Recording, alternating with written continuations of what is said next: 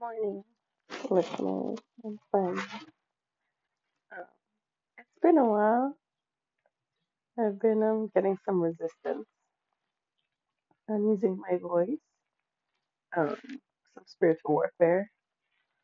I'm not sure what I'm talking about this morning. I just um, I'm listening to a sermon, which is awesome. Um, it's Pastor Tora Grace on YouTube, and the title of the sermon is War Mode When They Refuse to Let You Go.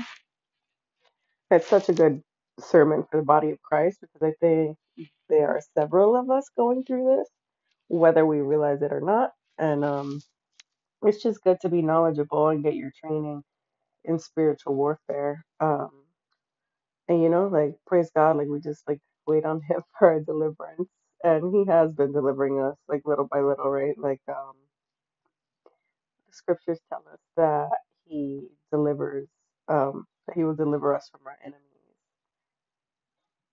I think it's like a little bit at a time. So yeah, I think I lost my Holy Spirit flow there for a bit, but um, I need to like study better. Okay, no, we're not going that way. Okay, all right. Mm, okay, I'm remembering now the topic.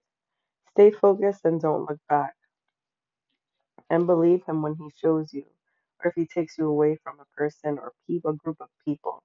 Believe him that it is for your good and for your benefit, because you don't want to wait around and then decades later, later, years later, you're running to those people for help and realize that that was the source of your bondage and wickedness your entire life. So let's not look back. And this is the message.